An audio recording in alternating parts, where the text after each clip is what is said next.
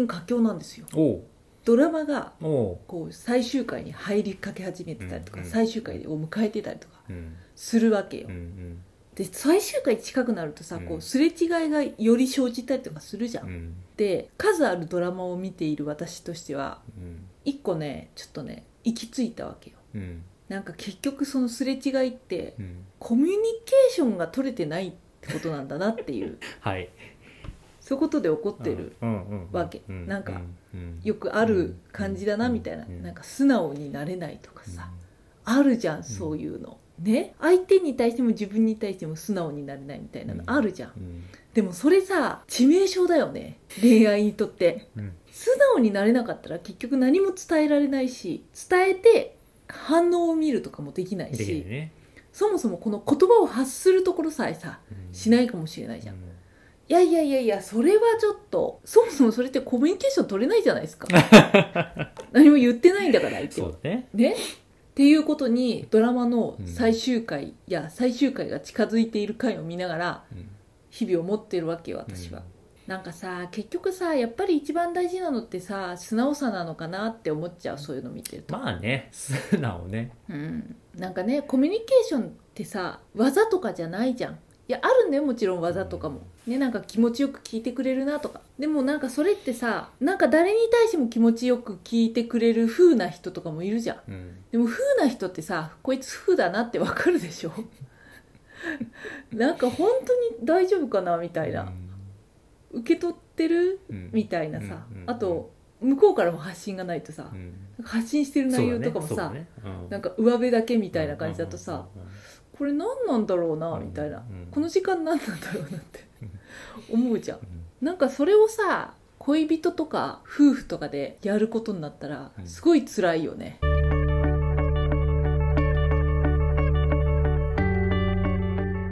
自分が思ってることを不純物なしで伝えることってさすごく訓練な気がするんだよ。ああ難しいよね。で言葉にする時点ですごく制約を受けるんだよねあまあそうだね、まずそもそも論の話としてねタンスの角に首をぶつけた痛みって言葉じゃ説明できないじゃん。そうだね。だけど痛いって言うんだけどその時点でもう言葉の制約を受けてるんだよ。そうだね。100%表現しきれないよ言葉ってね、うんで何か喜ばしいこととか辛いことがあった時にそれを言葉にした瞬間もう90%オフになってるんだよね、まあその感情って。そうだね確かにだからそこがまず言葉の制約があるなと思うんだよ。まず第一として。でその上で人とコミュニケーションを取るっていうのはさ基本的にもう情報がそがれてるわけじゃん、まあそうだね。うん。うん。好きって言われた時にどんぐらい好きなのかって当然わからないじゃん。だから素直さっていうのと同時にやっぱ素直な行動表現が必要になってくるんだよね。まあ確かにね。ううん。ん、でもそれはやっぱ双方向のコミュニケーションで相手にマッチするようにこっちが行動表現するためには相手が素直に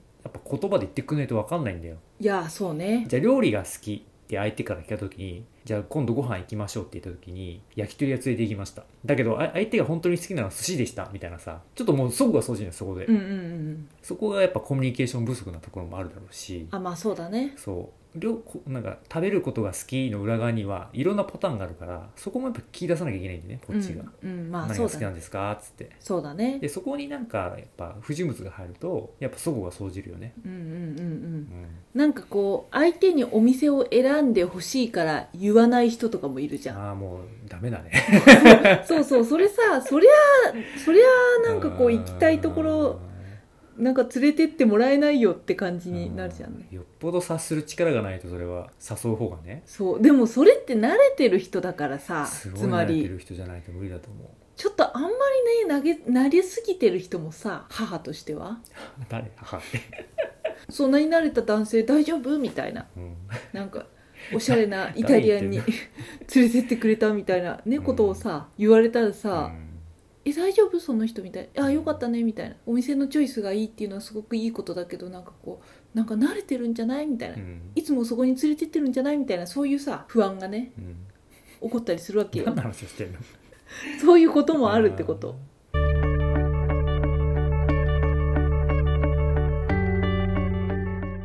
なんか最近あの改めてあの与呂さんの読書をしてるんですよ今。本を出て、ほうほまあ、皆さんご存知かもしれないんですけど東京の名誉教授でさ解剖学者の与呂武さんがいて。うあのバカの壁バカの壁ですね。あの平成で一番売れた本らしいんですけどそれの続編というか対談があってその他人の壁っていうのがあるんですよ。養老さんとうん名越先生ね、が対談してるって、まあ、まだ別にその全部読んだわけじゃないんだけどその話の前提が、まあ、人間関係の話なんだけどその前提があって人は分かり合えないっていう。いやほんとそう。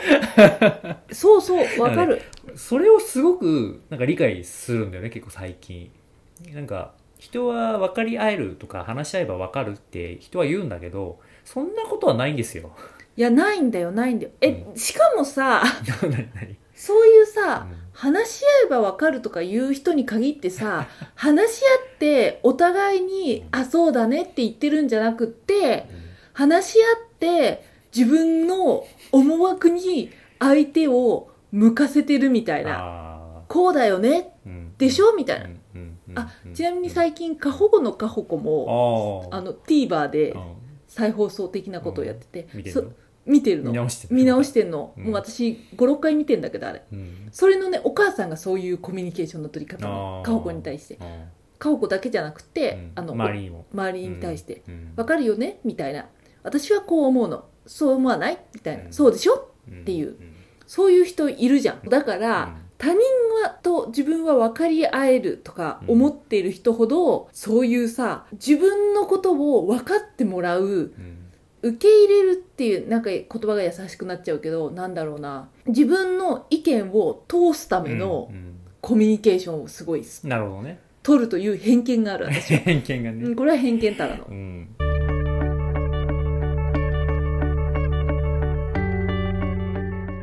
いやでも間違ってるというか私は違うと思ってるからそれは、うん。なんか恋愛相談をする時も絶対に相手の人生を100%理解できるって思わないんだよね無理だよそんなの、うん、で30年だったら30年分の積み重ねがあってそれぞれこう何かの知らない要因があってそういう相談に行き着くわけじゃんその人って。でそんなの僕が理解できるのって1%もないんですよ。想像するしかないから。99%は本当ブラックボックスなんだよね。だ傾向はわかるけど絶対に理解しえないんだよね。そう。だそれを前提としてコミュニケーションを取らないとやっぱね間違えるんだよ。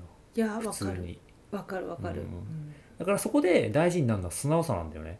まあそうね。偏見を持たないこと。だから相手の言ってる言葉を不純物なしに自分の中で受け入れて咀嚼することが必要なんだよ。うんうんで自分がそれに対して思ったことをなるべく不純物がない形で返すんだよね。うんうんうんうん。いや本当そうだよ。でもそれをがさ、まあ、恋愛に限らないけど恋愛だとよりなんだろうな難しくさせるみたいなのあるじゃん。プライドだったりとかさ、私はこうどうせこんなんだしみたいな卑屈な感じだったりとかでうん。こう素直に出すっていうことが難しくなっちゃったりとか、うん。逆にこう相手が言ってることを言葉以上に受け止めちゃうとかさ、うん。っていうことがさなんかやっぱこう感情と絡んでくるから、うん。余計にねうん。そういうことが起こっちゃうんだよね。うん。でかつ相手に期待しちゃうみたいな。うん。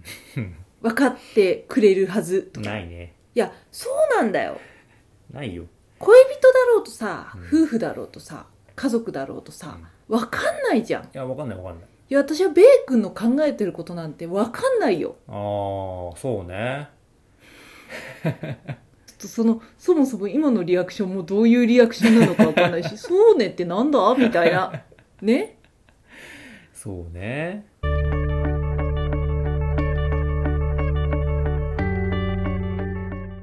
えベイ君いや私だから違うんだよ。そのさきちゃんがわからないのもそうなんだし自分が何をしたいかも100%わからないんだよ前提として。あまあ確かにね。さっきの素直っていう意味で言うとね。だから自分のことを理解し100%をしてる理解がしてる人がいたらそれは嘘だよ。まあそうだね。ありえないそれは。そうだ絶ね対にありえない1%もわかんないもんね自分のこと。まあそうね。傾向はわかるよ。うんうん。どんな人が好きとかどんなことになんかなんか得意とかやりがいを感じるっていうのは分かるんだけどでも99%のことはまだ未知なのでやってみなきゃ分かんないじゃん。や。もしかしたらこう料理人のスキルがあるかもしれないし。そうだよ。それはやってみて分かる自分があるわけで99%未知なんですよ、まあそうだね。うん、その時にどんなことを感じるかどうかっていうのもそうだし。だから他人が分かるはずがないんだよ。いや本当そうだよ。うん。っていうことを前提にコミュニケーションを取らないといけないし素直じゃないっていうものはもう本当に大きな障壁になるよね。人のコミュニケーションを取る上で、いやほんとそうだよ。うん。ほんとそう思いますよ私は。うん心からうねん、だからもう日々まずは自分に素直でいなきゃいけないよね。自分がどう感じてるかをちゃんと感じること。じゃないと感度が上がんないんだよね。相手が何を考えてるかの、だから結構さあれじゃん？うちとかだとさ、うん。自分の中で落とし込めてないことを落とし込めてない段階からうん。結構口に出したりしているような気がするんだよね、なんだかモヤモヤするみたいな、なんだかイライラすうん。るみたいなのをさなんかそのその言葉通りうん。に口に出すようにしているじゃん、あれは私はね結構ね大事だなと思うわけですよ、そうだね。なんか口に出すことで自分の中でこうちょっとずつ整理ができるし相手もああ今なんかモヤモヤしてるからなんかそんな顔してんだなとかさ、うんうん。なんかこうイライラしてるんだなっていうのがさ、そうだねそうそうそうそうそうそう。だからこういう態度がに出てるんだなっていうのが分かるから。